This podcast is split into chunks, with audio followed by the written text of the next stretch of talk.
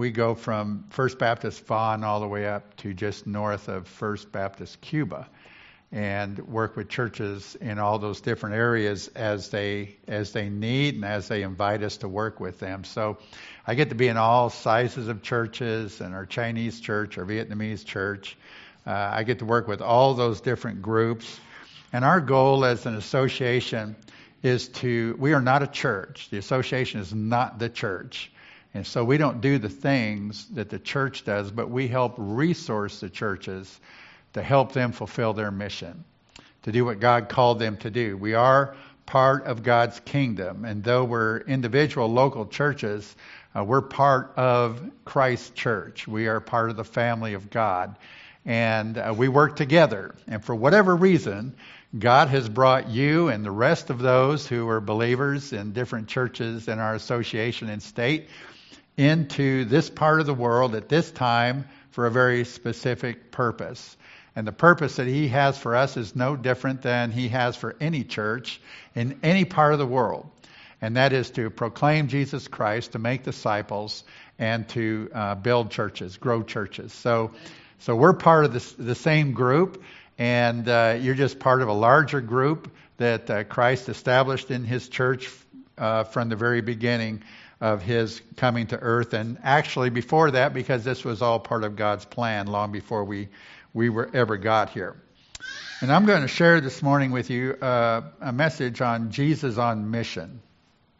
And it's it's a story about Peter and Peter's response to what Jesus' mission is, but I think it resonates really well with myself and a lot of us, especially after we're coming out of a few years where things kind of ooh, slowed down, where we weren't doing meetings as we used to, where we weren't doing uh, outreach and events and ministry the way that, that we had prior to, or, or let me say the way we should have prior to, uh, because I'm not sure we did as good a job back then either. But now we're in a new place, and every time we get to a new part of the transition in our life and in the ministry of a church, uh, we should ask questions. And the question I want you to ask, ask yourself this morning as individuals and really as a church is are you on mission with Jesus? Are you on mission with Jesus? Now, I'm not asking you, do you believe in Jesus? But that's part of the message this morning. We'll touch on that a little bit about giving your life to Christ. But the big question is, are we doing what Jesus came to do, and are we doing what he has called us to do? Uh, because the reality is, we can know all about Jesus, and we can believe in Jesus, but that doesn't necessarily mean we are in alignment with what Jesus' mission is. And so I want to I want to focus on that this morning. Well, let me ask you this: Have you ever been uh, moving some direction, driving in line at a supermarket, at the grocery store, uh, trying to get in, maybe even at at a, a hospital or a doctor's office, and and you're kind of trying to get there pretty quick, and somebody gets in your way? and then and then they just don't get out of your way. And then as soon as they get out of your way, somebody else gets in your way. And it can get really, really frustrating. Uh, Trudy and I, when I pastored at Carrizozo, we, uh, my first pastorate, we got very involved in the community and we're uh, EMTs. Uh, Trudy was an IV tech, and so we were on call with the ambulance all the time. If you've ever been to Carrizozo, you know there's not a hospital there. So we would transport patients either to Ruidoso or down to Alamogordo. Alamogordo was a straight shot, high speed, didn't have to worry about turns or anything to get there pretty quick. Ruidoso, you know, is that windy road getting up there. And inevitably, there are people on the highway who do not respect an ambulance with its lights and siren on. And instead of getting out of the way, they get in the way. And, and it, it, was very frustrating for us because I really think if it was their uh, loved one in the back of our ambulance, they would have done everything they could have to get out of the way so that we could get to where we were going in order to care for them. And when you got into the emergency room up there, it said, uh, it had a sign that said either lead, follow, or get out of the way. And, uh, and I think that's a really good statement uh, for believers as well. Either lead or follow or just get out of the way so we can get done what we need to do. Because a lot of times, as much as we love Jesus, we may not be on mission with Jesus. Because his mission usually is outside of our comfort zone. Usually it's going to challenge us in some way. Uh, many times uh, it, it's something that's a little more high risk and is going to require some sacrifice on our part. And that's what I think we see here with, with Peter. And we all know Peter. Peter was one of those guys that would go break down the wall. He would shoot first and ask questions. He would speak without thinking. And uh, generally, it never turned out really well for, for Peter until uh, after Christ was crucified and uh, resurrected. And then, of course, Peter became uh, one of the great uh, proclaimers of the gospel and more following Christ than he had previous to that. But Peter's an interesting study, and we're going to look at an interaction that he had with Jesus on the road to uh, Jerusalem. Remember, Jesus' mission was to seek and to save that which was lost. And our response to what Jesus' mission should be, what Paul said in First or in Colossians 1:28, when he said that we proclaim him, admonishing and teaching every person, so that we may present them perfect or complete in Christ. And Paul said, "To this end I labor, uh, uh with all his energy, with so which so powerfully works in me." That's our response to Jesus' mission. That we should be doing everything that we can in every possible way to reach outside the walls of our church and our comfort zones to interact with people and let them see a true reflection of who Jesus is. Because you know as well as I that most of the world around us do not see the true Jesus, and so their understanding of him or their perception of him is skewed. They'll only see the real Jesus if you are really reflecting the real Jesus in your life, in your home, in your neighborhood, in your community, in your workplace, in your school. That's where they will see the real Jesus if you will reflect the real Jesus and be in alignment with his mission and not our own mission. So let me read through this passage for us. We'll be in Matthew chapter 16, beginning of verse 21 and I'll read through uh, the end of that chapter, verse 28. Uh, from that time on, Jesus began to explain to his disciples that he must go to Jerusalem and suffer many things at the hands of the elders, chief priests, and teachers of the law, and that he must be killed and on the third day be raised to life. Peter took him aside and began to rebuke him. Never, Lord, he said, this shall never happen to you. Jesus turned and said to Peter, Get behind me, Satan, for you are a stumbling block to me. You do not have in mind the things of God, but the things of men. Then Jesus said to his disciples, If anyone would come after me, he must deny himself, take up his cross, and follow me. For whoever wants to save his life will lose it, but whoever loses his life for me will find it. What good would it be for a man if he gains the whole world yet uh, forfeits his soul? Or what can a man give in exchange for his soul? For the Son of Man is going to come in his Father's glory with his angels, and then he will, will reward each person according to what he has done. I tell you the truth. Some who are standing here will not taste death before they see the Son of Man coming in his kingdom. Father, I thank you for your word. I thank you for your love and your grace and your mercy that you consistently and constantly have shown us. I thank you that you loved us enough to send your son Jesus to die on the cross, to pay the price for our sin that we never, ever could have paid on our own. And then through his death and his burial and resurrection, he calls us to come and to follow him, surrendering ourselves to his lordship, acknowledging our sin and confession, repenting of it, turning away from it, and placing all of our faith and trust in him to do what he said he did on the cross, so that we might live with him forever in eternity in that place that you have already prepared for us. As much as we embrace that and we enjoy it and we talk about it, Lord, we also must be proclaiming it. And we must be on the same mission focus and the same missional path that Jesus had. Because what he did through his suffering was what accounted for our atonement and our salvation. Speak to our hearts. Help us to understand this passage. And most of all, Lord, as we understand it and as we hear from your Spirit, let us respond in a way that will honor and glorify you over all things. And I pray it in Jesus' name. Amen. There is, a, I think I, nope, okay. I didn't know if I had my slides up there or not. So, there? There they are. Okay. So, um, three things that we don't want to hear from the Lord. And, uh, and I, I, have this in the slide, but I, I, did not put it in my notes, so I'm just going to run you through it. I don't want to hear these things. How long shall I be with you, or how long shall I put up with you? That's not the term things that we want to hear from Jesus, but that, that's what he said to his disciples. As much as he kept telling them and teaching them and preparing them, they still were not picking up on the message and the mission that he had. Of course, in our passage, it says, Get behind me, Satan. You don't want Jesus to say that to you. I, I just don't think that's something that, oh, wow, Jesus said this. No, that's not what you want to hear. And three, Matthew 25, 41, depart from me for I never knew you. And you know in that passage, there were those who were doing the right things, but they didn't know Jesus. And they were doing them for the wrong reasons, with the wrong motives, in the wrong way. They never embraced Jesus in their life. And they thought they were okay, and it turned out they were not. That is the worst thing that you want to hear. Because the others are redeemable, that one is not.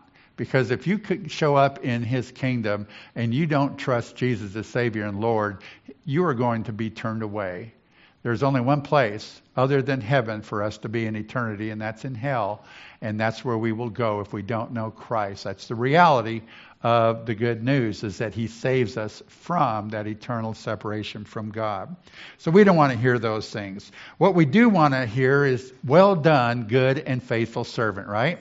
When you walk into the kingdom and when we have uh, celebration services of life for people who have been strong believers and they, they've demonstrated Christ in their life and they've served Him for low many years sometimes, our, our, our comfort comes in, in knowing that through their life, as they have well reflected Christ in, in an authentic way, a true way, a biblical way, we can say with, with assurance in our hearts that God's going to say to them when they walk into the kingdom, Well done good and faithful servant. That should be our goal. But there's something that comes along with that, and that is that we are obedient to Him, that we are surrendered to His will and not our own will. And so I want to talk about this story. And, and right at the, the passage right before us, beginning in verse 13, uh, they are up by Caesarea Philippi. And uh, this is north of the Sea of Galilee, about 25 miles or so. Jesus had been up in that area teaching, and now uh, they were up there. They're heading back toward Jerusalem, and Jesus asked the question that is a great question Who do people say that I, the Son of Man, am? You know, that's really the question we ask even when we're sharing our faith. Who do you believe Jesus is? What do you believe about Jesus? Because a great majority of people say they believe Jesus, but they really don't know who he is. We have to ask that question because different people have different thoughts about who Jesus is. And much of the time, they are, are not correct biblically. And they don't know the real, true Jesus uh, by faith. So he brings them down and he asks them this question. And he says, uh, Well, they said, Some say that you are John the Baptist, some say Elijah, some still others Jeremiah or one of the prophets. And then Jesus said this Who do you say that I am? Second good question. We can ask others, Who do you think Jesus is? But then we have to ask the question, do, Who do I say Jesus is? Who is Jesus to me? And that's a really important evaluation. Now, in a moment of clarity and surrendering to the Holy Spirit of God, Peter speaks. You are the Christ, the Son of the living God. I mean, this is one of Peter's high points. Uh, at this point in his life. And he's a, he's a great guy. He, you know, he just has that characteristic that, that many of us have. We're, we're doing a lot of things, but we're not connecting well. But in this moment, when Jesus asked that question, Peter says, You are the Christ, the Son of the living God. And Jesus said, Wow. Flesh and blood did not reveal this to you, but the Spirit of God revealed this through you. And, and so that, that was a wonderful time for him. And then he tells the disciples in verse 20, he warned his disciples not to tell anyone that he was the Christ. It was not time just yet. And so then we get into where we're, we're going to talk about Peter again and his response to some things. So uh, the first point that I want to give you is, is this Jesus' focus was on the cross. Everything he did from the time he was incarnate, from the moment he entered this earth, and actually long before the earth was ever created in God's overall plan, he knew as he created the earth and created us that we were going to sin and we were going to need a way to be restored to him. That was Jesus' purpose from the very beginning. That's what his mission was. He had been teaching and leading his disciples and preparing for the ultimate purpose of his coming, and that was to go to the cross. Remember what Jesus said, and I've already said it once He came to seek and to save those who were lost. And the only way that was going to happen was when He went to a cruel cross, was rejected by man, was crucified, He gave His life in death was buried and then resurrected from the grave. In John 3:17 it says for God did not send his son into the world to condemn the world but to save the world through him. Only one way, there's no other options. There's one path, it's through Jesus. The wide path which everybody follows leads to destruction. The narrow path which is a difficult path leads to salvation. And that really was the message. And then Jesus says this. He said he must go to Jerusalem. He must suffer and he must die. Non negotiable statements. Divine intent and purpose is revealed through those things. I must do this. There's not an option, there's not another way. And you remember in the garden when Jesus was in his agony about to, uh, to and was going to be betrayed and, and then tried, uh, Jesus went through that great struggle uh, with the Father. And he ends up saying, Father, not my will. He said, if there's any other way for this to happen, but not my will, but yours be done. And that's the struggle sometimes we go through in our own life when Jesus is calling us and urging us and sending us, and we struggle with our will over His will. Well, if we put our will over His will, we're making ourselves God. God says we can't do that. He's the only God, right? We have to submit to the Father's will, whatever that is and whatever that costs. And that's what he was trying to tell his disciples here. He had to do it. Here's a principle that we need to understand God will not place you in a position of faith and trust without first having prepared you in some way. He will always prepare you. You may not understand it, you may not follow it well, but God is preparing you all the time. He is challenging you and growing you and putting you in situations and giving you experiences in your life which are preparing you for the next step that He has for you if you are truly surrendered to Him and obedient to His working in your life. And that's really the big challenge that we generally have as believers. So he tells his disciples he must go to Jerusalem, he must suffer at the hand of the elders, chief priests, and teachers of the law, and that he must be killed on the third day and be raised alive. Notice that Peter just confessed, You are the Christ, the Son of the living God. That means that we can have a true confession and not follow that confession with submissive faith and trust. And I think that's where the disconnect comes in.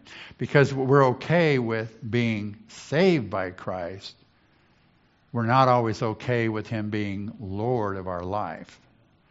And being Lord of our life means that when He speaks, we not only hear, but we respond we act. I'm, I'm absolutely convinced that anytime you come into a Bible study, a small group, you come into a worship service where there, there's biblical preaching and where there's, there's worship that, that uses uh, uh, uh, words that honor and glorify God are focused on Him and not on something else. I truly believe that when you come into His presence, you cannot walk out without having to respond to Him in some way. Something has to happen.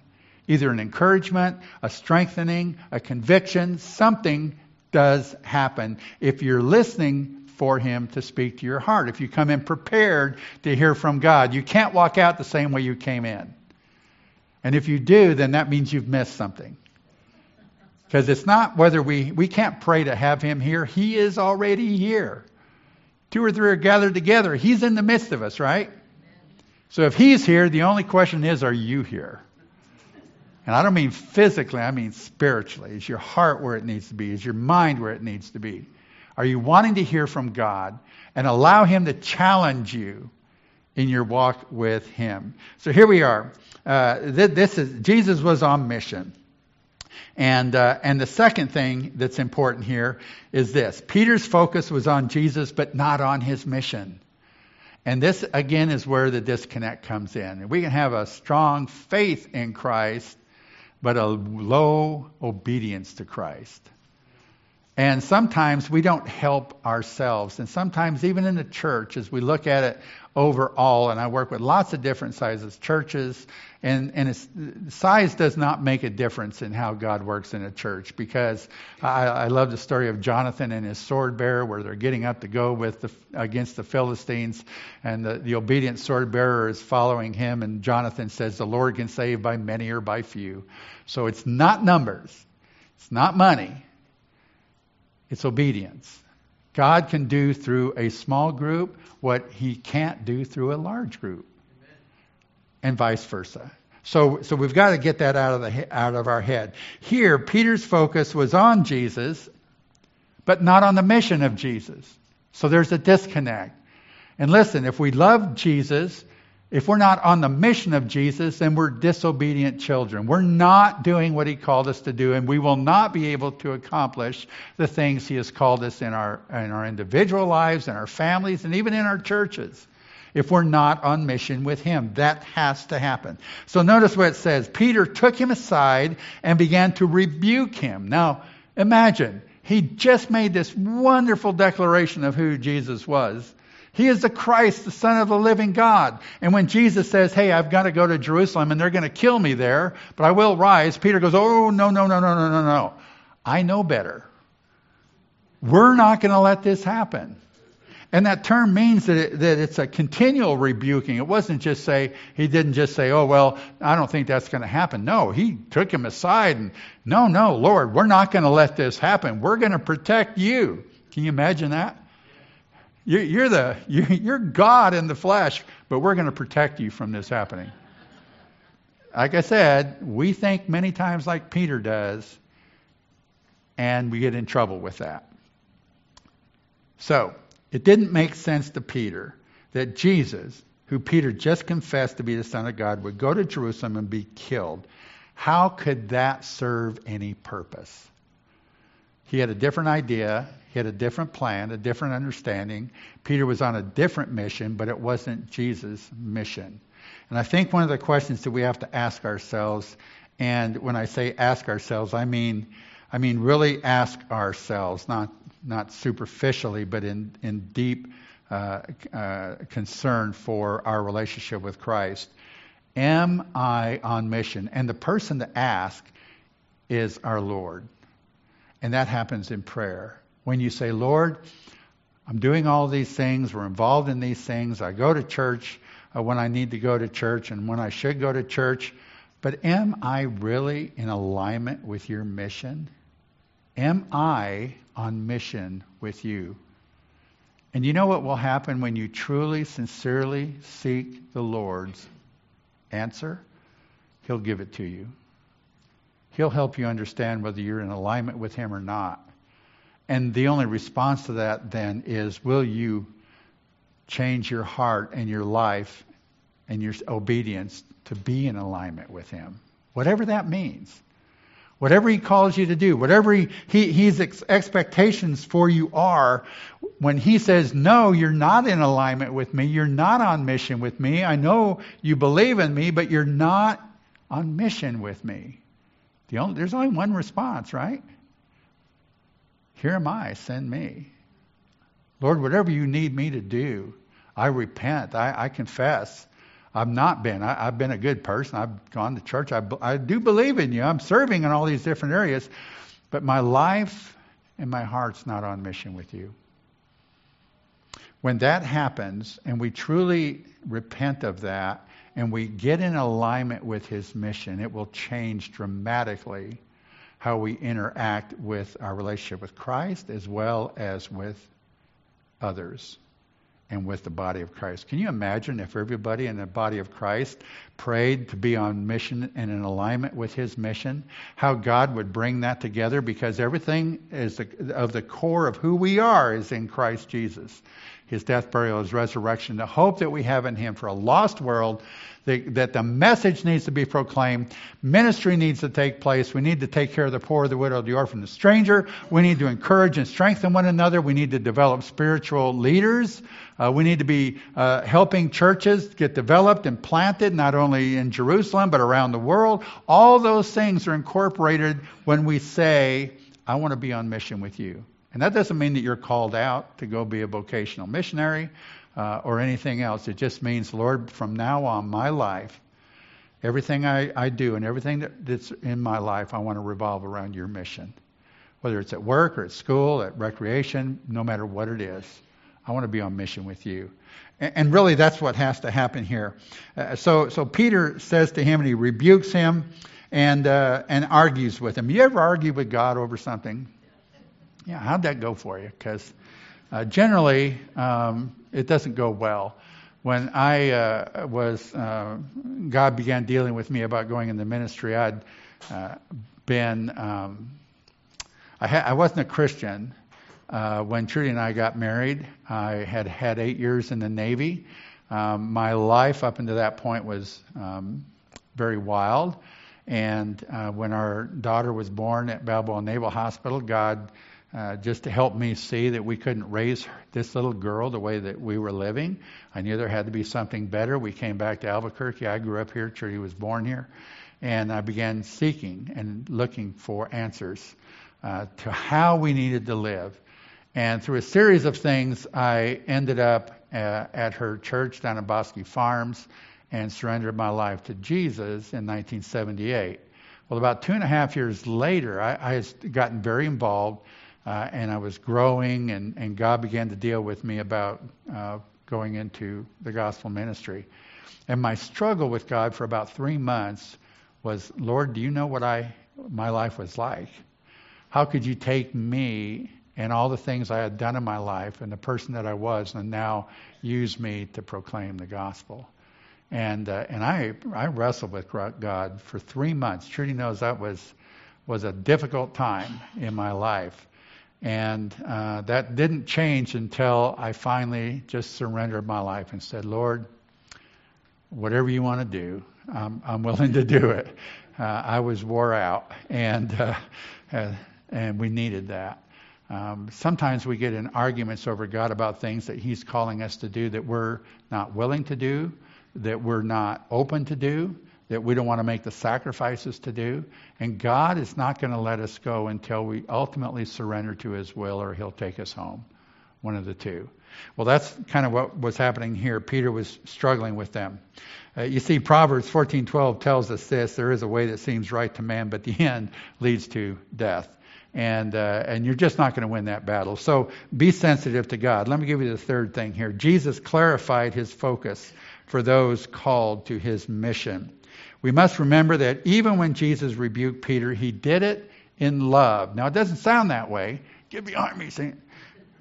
But it was still in love. It may be hard to understand, but it's true because that's his very nature. Jesus had a perfect understanding of God's will and would not allow Peter or anyone else to get in the way of him accomplishing his mission here on earth. If you look at verse 17, where Jesus said, Blessed are you, uh, son of, son of Jonah, for this was not revealed to you by man, but by my Father in heaven. And now Jesus tells him, Get me behind me, Satan. You are a stumbling block to me. It's very important that, that we understand that Jesus said this You do not have in mind the things of God, but the things of man. Again, another great struggle that we deal with internally we have in mind the things of man, not always the things of God. Because if we had the things of God in, in mind, the things of man would be secondary to anything that God wants to do. Peter had allowed Satan to put doubt into his mind, just like uh, Satan had put the doubt into the mind of Eve in the garden. When he said, "What did what did they tell you about the tree?" Well, if we eat the tree, then then we're going to die. So, oh, you won't surely die. The very first thing that Peter or that Satan does is place doubt into our minds about the the truth of God's word. And when we begin to doubt God's word over input from someone or something else, that's where we start to get into trouble. And that's what happened here.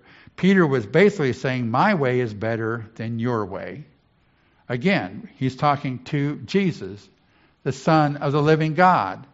My way is better than your way. It doesn't even make sense when you break it down and look. And he says that you're a stumbling block, and the Greek term that was that, used here is of an animal trap, and literally defines the bait uh, plate on that trap. That's where the bait is. And, and the stumbling block is uh, that it's a temptation to step into and to be caught. And that's how Satan does things.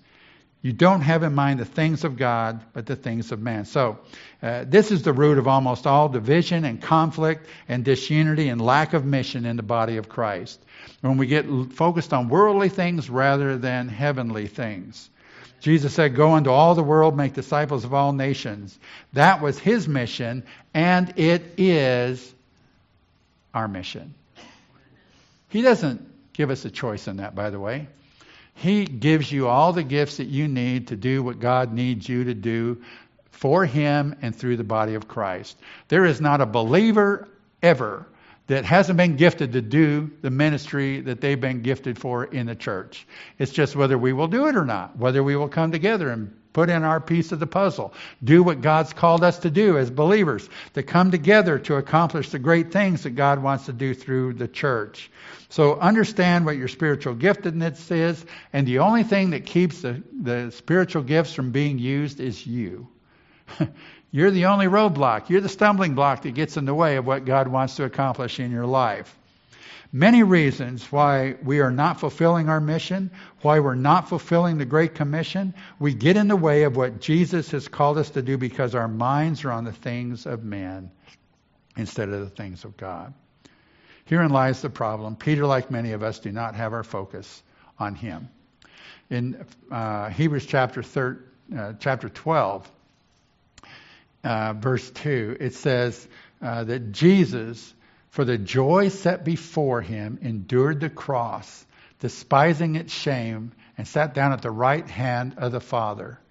So when Jesus was looking at the cross, it's saying he, there was joy there, but it wasn't because of the agony and, and the rejection and all the suffering he had to go through. The joy wasn't in that. The joy was in what the cross would accomplish redemption for you and me and every person that would come to Christ. So even though God is, has called us to be on mission with Him, sometimes there's some sacrifices that have to be made. Generally, always, there has to be some sacrifices, and usually the sacrifice is us. We have to crucify the flesh with its lusts and desires in order to be obedient to Him. Sometimes we have to sacrifice things that we like and that we're comfortable with in order to accomplish the mission. But when we think of it in terms of what Jesus did in going to the cross, that what God does in us and through us in the sacrifices and all of those things I just mentioned is the redemption of other people, then there's joy in that.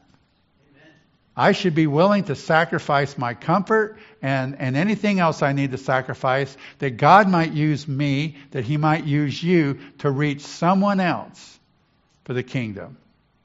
And the only thing that keeps that from happening again is not circumstances, it's not how you were brought up, it's not what church you go to. There's only one thing that gets in the way of us being obedient to Christ, and that's you. You're the only roadblock. And, and the roadblock is taken away when you're willing to submit to His will and purpose for your life. In, in Matthew 16, verses 24 and 25, and I read this, it, it says this Then Jesus said to his disciples, Whoever wants to be my disciple must do what? Deny themselves. Take up their cross and follow me. Whoever wants to save their life will lose it. But whoever loses their life for me will find it. So you see the contradictions here. Peter acknowledges who Jesus is. Jesus gives the plan. Here's the mission going to the cross, going to be turned over, going to be killed, going to rise. Oh no, Lord, you're not going to do that. I'm going to protect you. It's not that's not my plan for us here.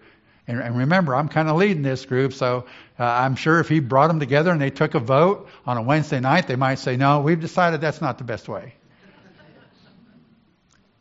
And Jesus is very clear and very plain.